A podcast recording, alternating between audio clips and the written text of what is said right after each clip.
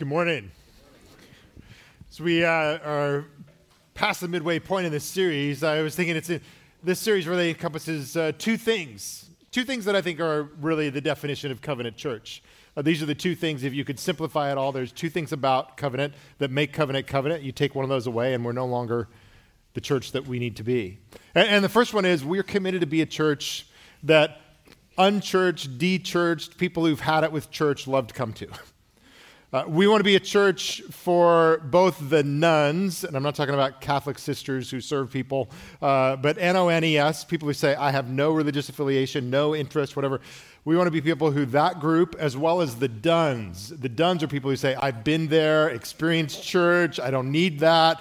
We want the nuns and the duns to come here and find a place where they can work out their questions, their issues in an atmosphere of grace, of authenticity, um, where they experience that in the whole atmosphere absolutely essential because uh, if Jesus is anything, he's for everyone. And he's for everyone to come and know. So that's number one. We want to be that kind of church. And praise God, we see evidence of that again and again. But that conviction is really worthless unless we have a second thing true of us. We can't just be a church where everybody comes and discovers Jesus unless we're committed to everything that he says. That we're committed to the scriptures that we're committed not to say that we're all that and we have all that together and we want to help you get that, but we say, no, we're living under this, receiving it, trying to process it, trying to put it into practice in our life. And this is what we have to offer unfiltered, undiluted. We don't water it down, we don't apologize for it, we don't pretend that we understand it all or we have it all together either, but we're committed to it. And when you bring those two things together, a place that recognizes Jesus is for absolutely everybody, the nuns and the duns, and we're committed to the scripture, then you've got a powerful combination. It's called the New Testament church.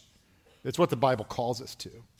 And this series is kind of getting real about both of those things because it's saying, is our life up to code? Just like the building has code requirements, time uh, tested, tried, and true for what a church should be, building wise, so that it's safe and structurally sound it's also true for what discipleship is. Discipleship is being an apprentice of Jesus, saying that we've signed up and we want to live the life that Jesus would live if he were living our life. And so we're, we're asking that question. And we come to one of the challenging things in the New Testament that Jesus talked about a lot um, that can actually be something that we kid ourselves about or that sneaks up on us. And I want to begin with a video about this particular sin or challenge to walking with Jesus. Let's watch it and then we'll dig in.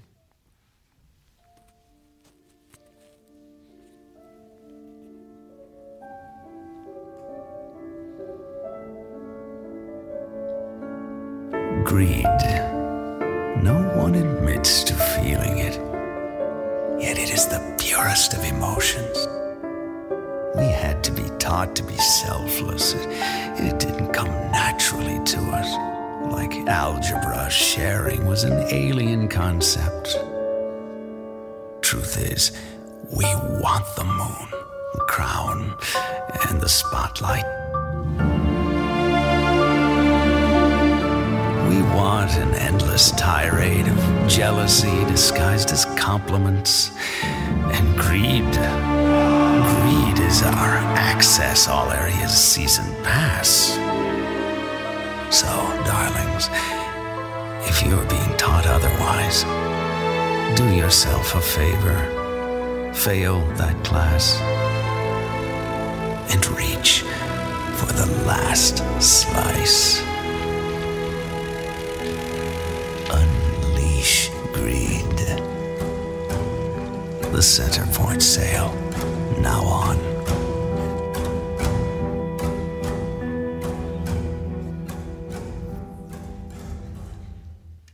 no, I don't know where you can get that stuff, uh, what they're advertising. Uh, it's nothing bad as far as I know. But what a, what a gotcha moment. I love how they say, we want the moon. We want an endless tirade of compliments that are really just jealousy uh, disguised as compliments. We want to be the center of attention. We want to have the affirmation. Uh, we want to have the power, the prestige, and the material things. And yet it sneaks up on us in all these ways so that it's, it's one of those sins that is It's like the radon gas sin. If, if it's going to do us in, if it's poison, it does it in an odorless, colorless, undetectable kind of way. And yet, Jesus talked about this sin more than 10 times more than he talked about any other kind of sin. And he must have done that for a reason. In fact, I'm sure if I talked about it as much, like if we broke that down into series, then you would be complaining, like, okay, we get it. Please stop. Because we're not very reliable uh, brokers of what we need to have talked about, by the way.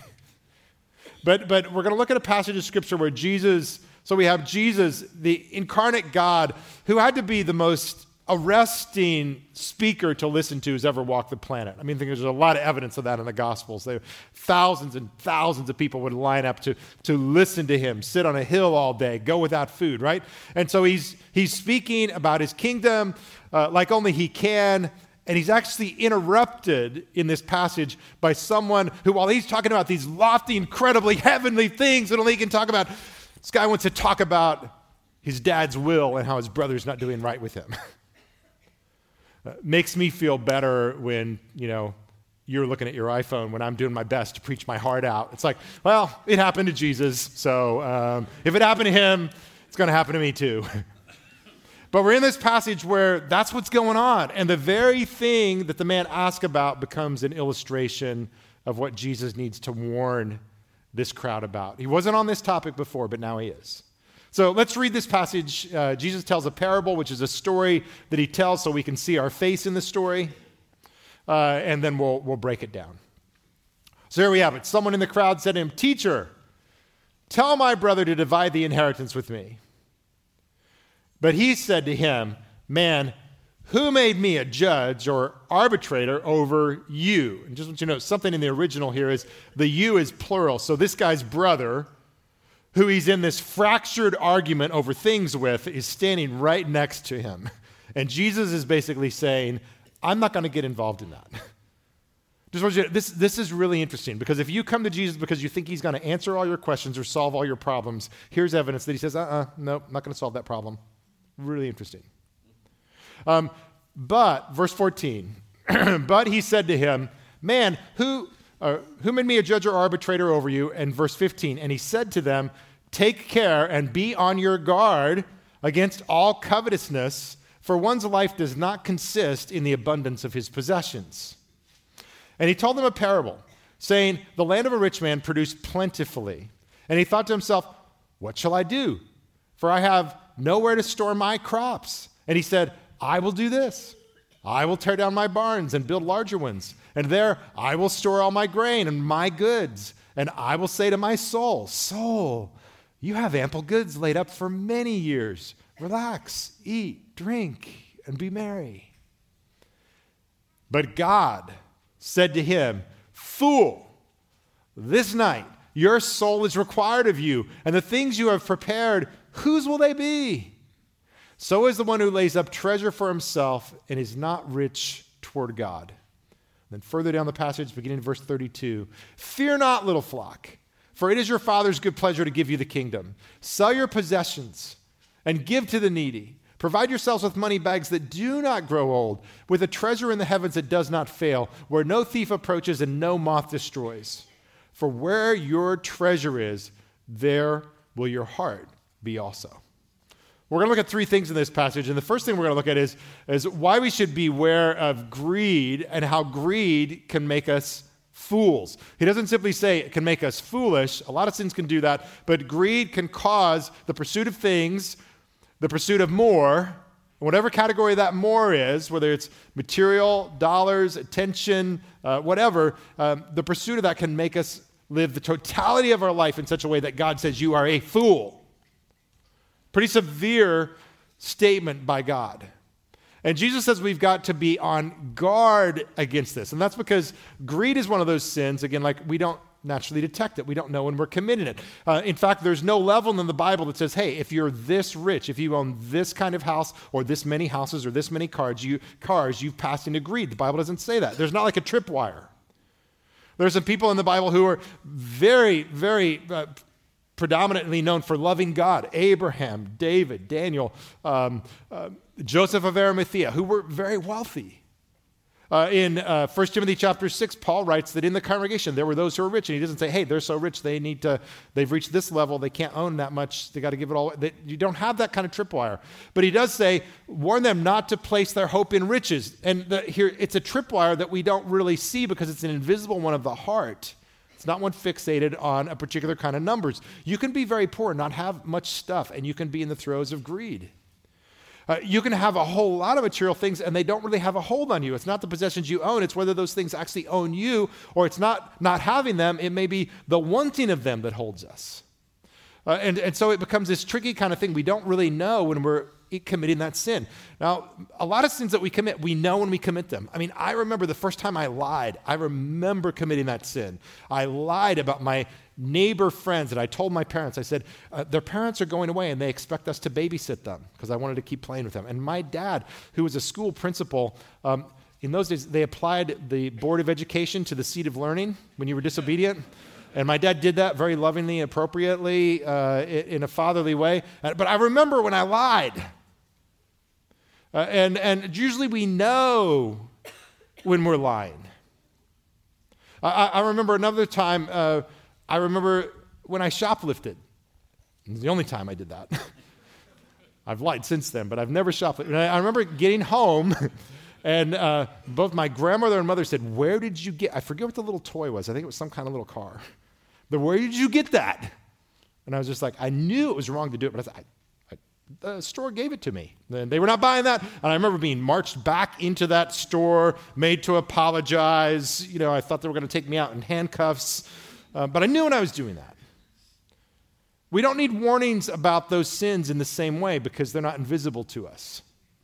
Um, you know, if you, you, don't need a, you don't have a warning about sexual sin, you don't have a warning about beware of adul- ad- adultery. It might sneak up on you. No, adultery is having sex with someone and they're not your spouse, and you generally know when you're doing that. So Jesus didn't have to say, beware of that sin. And, and, and while every sin can break us, there, this sin in particular has the power to fool us and to make us a fool. And so Jesus warns about it. The, the pursuit of things can have this impact on us, and so it can cause us to shut down our, our, our evaluative faculties. And so you find people who say, Yeah, I, I actually took a job, even though that I knew that job was going to wreck my health it was going to mean I wasn't going to be available for a marriage. It was going to cause it problems. I was not going to be home during years and years when my children were being raised. And yet, for the sake of that job, that promotion, that ambition, I took that job, but I wrecked my health, I wrecked my marriage, I wrecked my kids and my relationship with them. And, and people do that. Or, or, or someone will take a job or prepare for a career saying, well, you have to be practical. So I had to, I took the career that was the job that would pay the bills. And so I pursued all of this. And then I'm in a career that doesn't really fit my passion, my drive. And yeah, it lets me live in a larger house, but I'm miserable. Why did you make that decision with your life? It was all in the chase of, of, of this. Uh, and, and, so it makes us a fool in those ways. But this man we see was, was kind of a, a first class fool in that, that he had had a bumper crop. And so you would have thought that it would expand his horizon, but his horizon became smaller and smaller and smaller the wealthier he got. Um, and so he has no imagination. He doesn't say, okay, I've got a windfall and things are going well. I've got more money than I can ever spend in a lifetime. And so now I'm going to go, I'm going to enjoy some of the wonders of the world. I'm going to travel. I'm going to see things and take in the splendor for which God's given the world. Or, or, or I'm going to buy a subscription to the symphony or, or, or to the art museum. Or I'm going to enjoy these good things of creation. No, he's just fixated. He wants to make more and more money. I remember as a kid, I was shoveling snow for a man who came out. I didn't even know what to make of this, but he said, I've passed the million dollar mark. I own a million dollars in CDs. That was when banks used to pay interest. And he'd saved it up and he had it all. And I, and, you know, I'm, I'm trying to think, well, I hope he's generous. I think I made $3 shoveling his um, sidewalk, snow shoveling, but I didn't, I didn't make, but later on I knew that that, that man actually died without children and, and most of that estate was just eaten up by the state. But he got pleasure just in the accumulation of it. Just in the accumulation of it. Money, money can deceive us in that way. Uh, and, and so you wish you could advise this man, but here's, here's why he's a fool ultimately. He allowed the means by which we live our life to be a greater reality and to blind him for the end and purpose by which we live our life. So he allowed the means to overcome his purpose. He allowed his means to be of greater importance and to loom over the end for which he was really living. And that's so foolish. And all he could do was think about accumulating more and more means. And he didn't even have any sense of, of generosity for it. Uh, my grandfather was a farmer, and it was always, uh, always amazing me. He spoke with some amazement about the fact that, that the weather had cooperated and there wasn't a blight, and he always had a crop. And I remember uh, a real struggle in his life came in, in, in the 70s, I think it, they began it, they continue it today. And they, uh, the government offered him a deal he really couldn't refuse, and that was we want you to not grow any crops on, a, on like 80 to 100 acres of your land. And we will pay you just like, we'll pay you equal to what you would have made if you had planted corn and soybeans and other crops on that land. And he really struggled with it. But finally, he signed that contract that the land would go fallow for 10 years and during that time, there was a famine in Ethiopia. And I remember him thinking, he's like, ah, I would, I would grow crops on that and, and, and use the proceeds to send that over there. And, and, and, and yet I'm being paid to do nothing with it. And, and that was because he had a godly imagination of, of living for others. He would have said, I know where I'll store this grain. I'll store it in the hungry bellies of children who are starving. But this man had no sense of that. And and if I, I want you to see his speech is so full of I. Um, this speech, he makes this speech that in the original uh, Greek that Jesus told the story in, or, and, and Luke wrote it down, it's about 60 words. 16 of the 60 words are I, me, my, mine. Uh, it, it's as though there is no one else in his life. It's like, and, and I'm sure, like, is this guy really going to be the one who tear, you know, tears down his barns and builds them? You can't even do that alone. You need a team of people. Did he do all this on his own? But it's all, he's all wrapped up in himself. He's got such a narrow capacity of, and, and, and, and, and no imagination left. And so he speaks of this, and I, I love how the King James translates verse 19. He's, it says, he says, soul, take thine ease. Basically, retire, but use all the energy of retirement just to accumulate more and more and more and more. Uh, and, and so um, he's relying upon money, in a sense, to do for him what only God can do for him. I mean, here's the reality I've known people who, some people who are very wealthy, and, I, and I've walked with them through some difficult times, and I know that some of them would say things like, you know what? Nothing that I own or have is worth more than to me. I would trade it all in for just another year of health. Or I would trade it all in just so this member of my family might have health. Or, or maybe they've lost some particular faculty. Maybe they're going blind. Maybe they're, and, and like, I would, I would give away everything I have for the ability to see. Or the ability to experience something that is often so freely and generously giving that we don't equate, that we don't weigh in the balance. And, and, and so money has this capacity to, to blind us to this. Uh, and this man who interrupts Jesus with this question, make my brother divide his inheritance, it's ripping his family and his relationship apart. Uh, we know that this happens with wills, right? So often, when the will is read, when the, when the, the second parent dies, and, the, and it, that it separates the siblings. I've seen that story play out, and it can be over ridiculous, silly things. It can be like, I wanted the trampoline or I wanted the china closet, or I wanted the cuckoo clock. And for the sake of a cuckoo clock, siblings are ripped apart from each other. And he said, Well, you, you value that sibling, what, $300 worth? A china cabinet worth? Even thousands of dollars worth? Really? That's the price you put on a human relationship?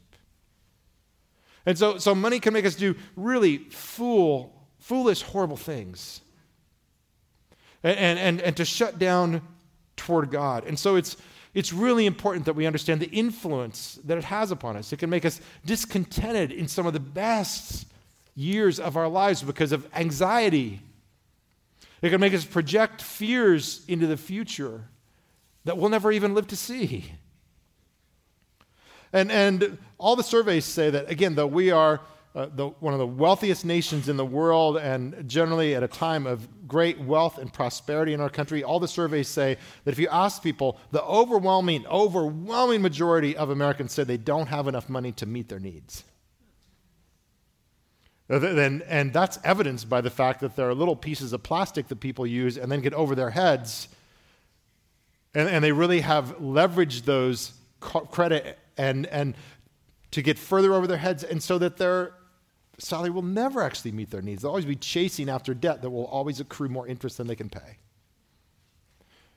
And, and so it tells us that this is, this is this kind of need that, that really can't be satisfied in us. And, and we've, we've got to pay attention to it. Jesus says, Watch out, be aware, understand when you're coming under the influence of greed and covetousness.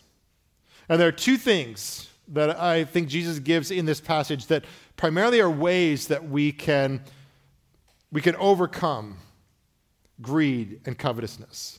And the first one is to make God's purpose ours. We find when Jesus talks about material things, he often introduces as the counterpunch to pursuing material things a call to serve his kingdom.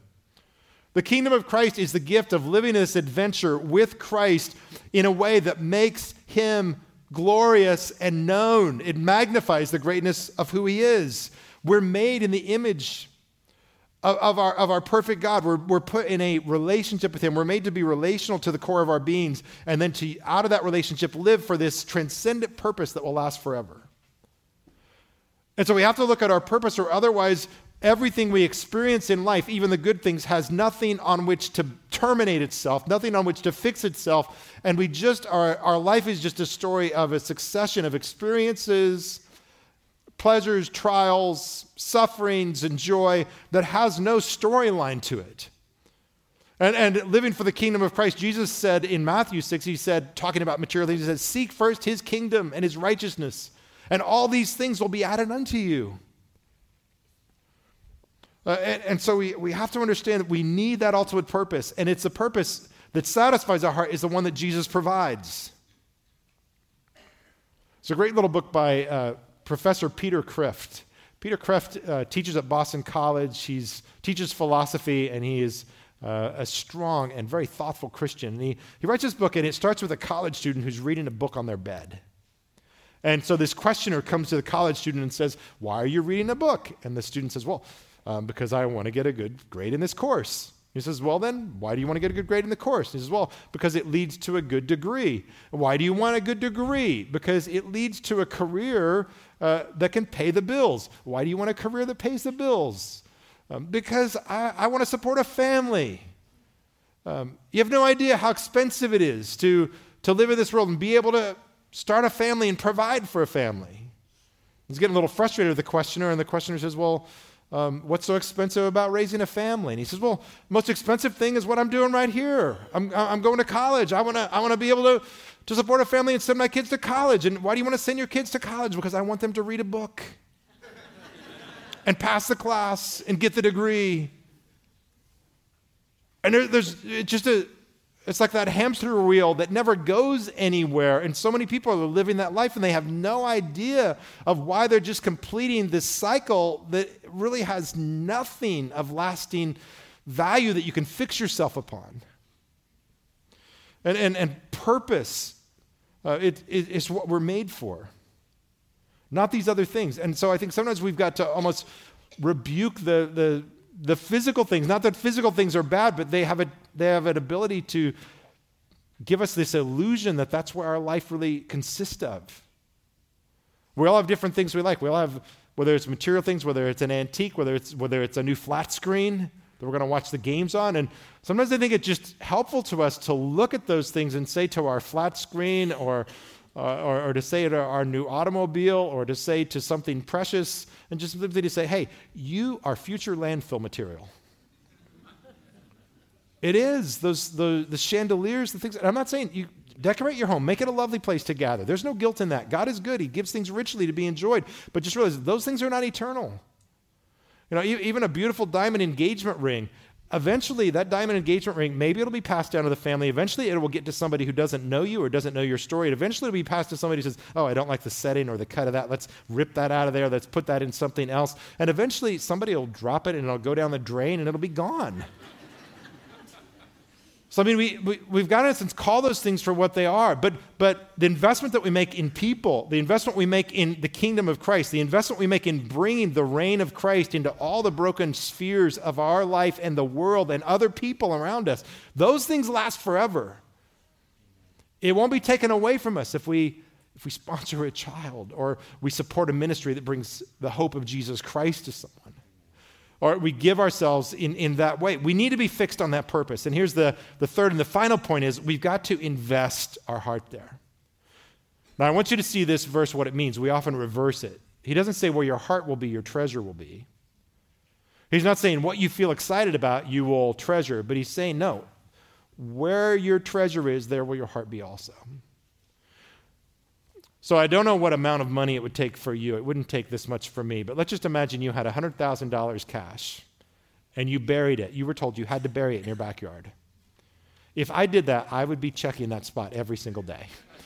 You know, there would be bricks, maybe if I could put concrete on top, but I'd make sure has anybody drilled into the concrete? Has anybody gone underneath it? I mean, I'd be, it'd be there because that's where my treasure is. $100,000 would have my attention probably have attention of everybody in this room. Because the treasure is there. I would i may have never ever felt a warm feeling about that spot in my yard before but once my treasure is there oh it's my favorite spot in the yard.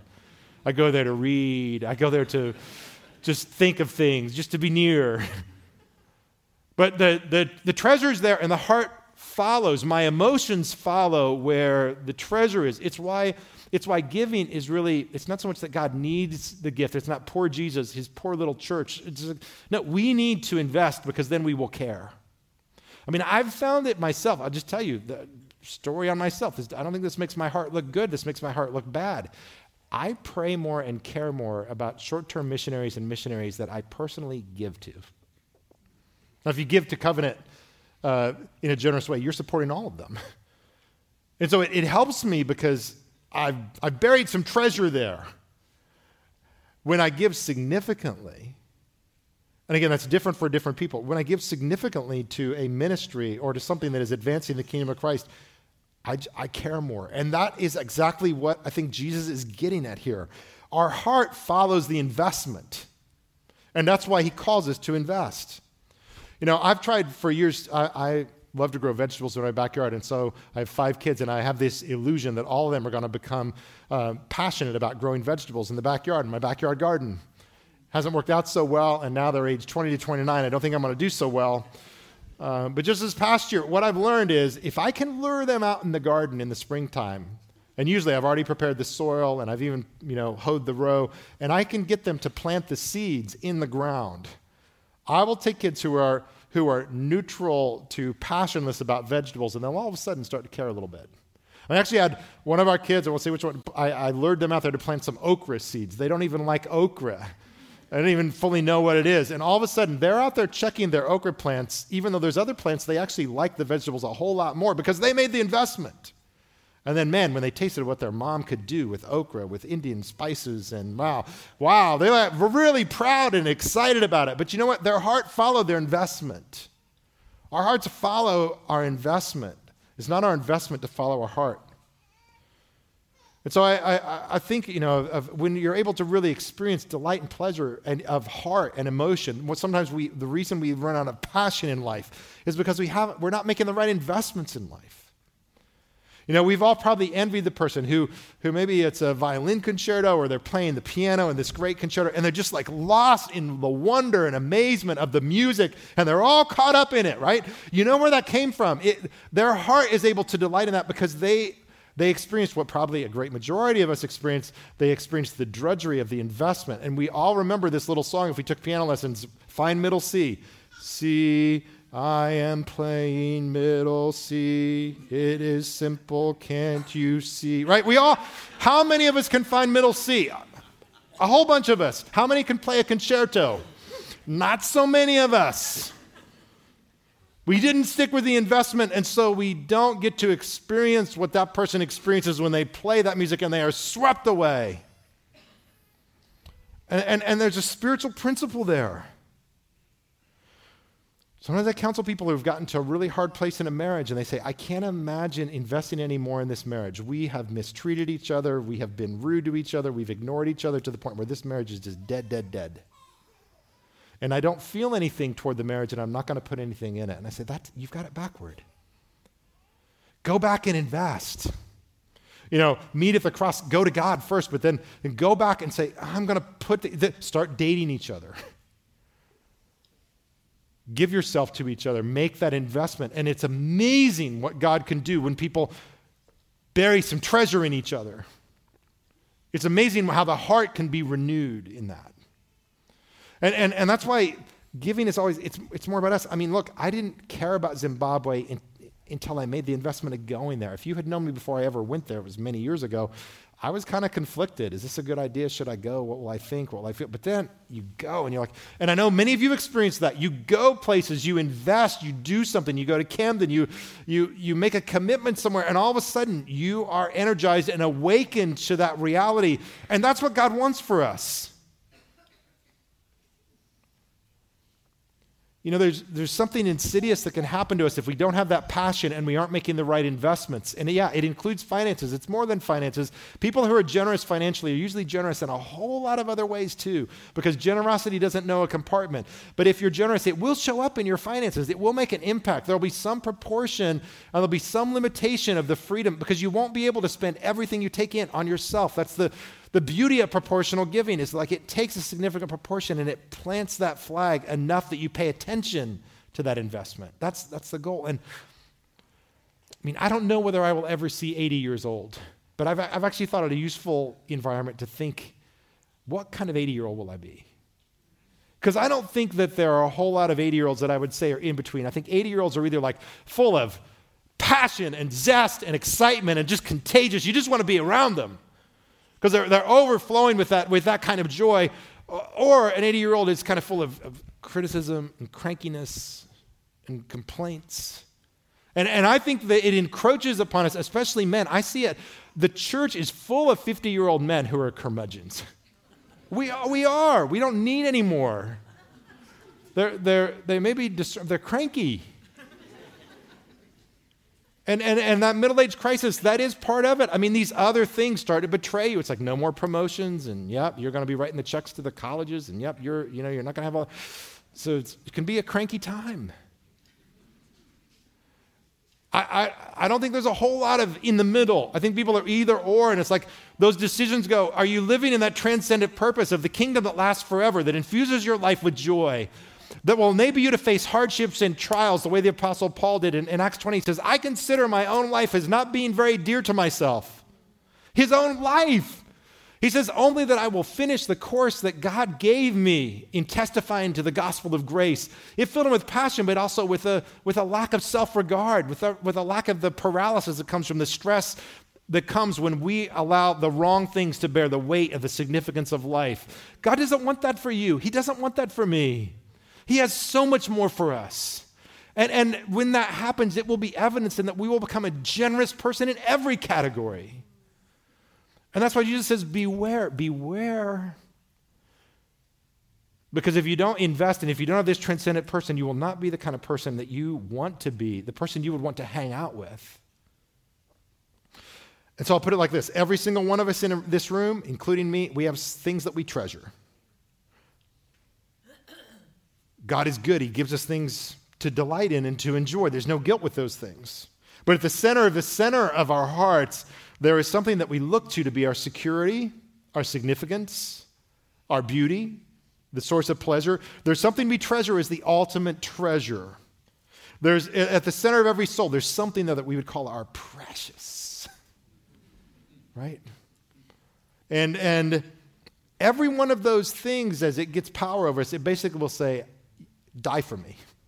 You should die for me. Um, die to own me, die to maintain me. And every treasure except one will demand that we sacrifice ourselves and in some way diminish some portion of who we are in order to hold on to it, to maintain it. It will drive us. It will say we have to run after it. Every treasure except one. And that other treasure is Jesus. And he's the only treasure who doesn't say, You need to die and run after me, but he, he says, No, I will die for you. The most beautiful treasure, the treasure who is our purpose. The treasure that if we invest in him, he will never, ever let us down. All who hope in him are disappointed, are never disappointed. It means that in every other investment, there is disappointment. There is a crash coming in all the other stocks we can invest in. But in Jesus, it says there will never be disappointment in him. Every treasure except Jesus demands that you die to purchase it, but Jesus is the only treasure that died to purchase you. He's the only one who could die to purchase us. And when you make him your treasure and you see how much he treasures you, how he treasures you now, can you let that soak in? And think of him on the other side of that bloodstained cross. Treasures you. And because of that, he wants to set you free from the things that trivialize you. Because as his treasure, he's jealous for you. And when you make him your treasure because you realize how much he's treasured for you, how much he treasures you now, then you'll be free from money blindness. Then you'll be free from this short sightedness that makes us cranky and stressed out, where we short ourselves. And it's then we'll be free of this, but it's then and only then and not until then. This is the only way to be free of it. Let's pray. Father, Truly, we, we thank you for these words. We need to be awakened to the things that drive us, to the things we're chasing, to the things that we're running after that deplete us. You're the only thing we can give ourselves fully to, and you don't deplete us, you increase us. And so, God, we pray in this closing song we might freshly commit ourselves to live for you and to live in the freedom and the joy of that. In Jesus' name we pray. Amen.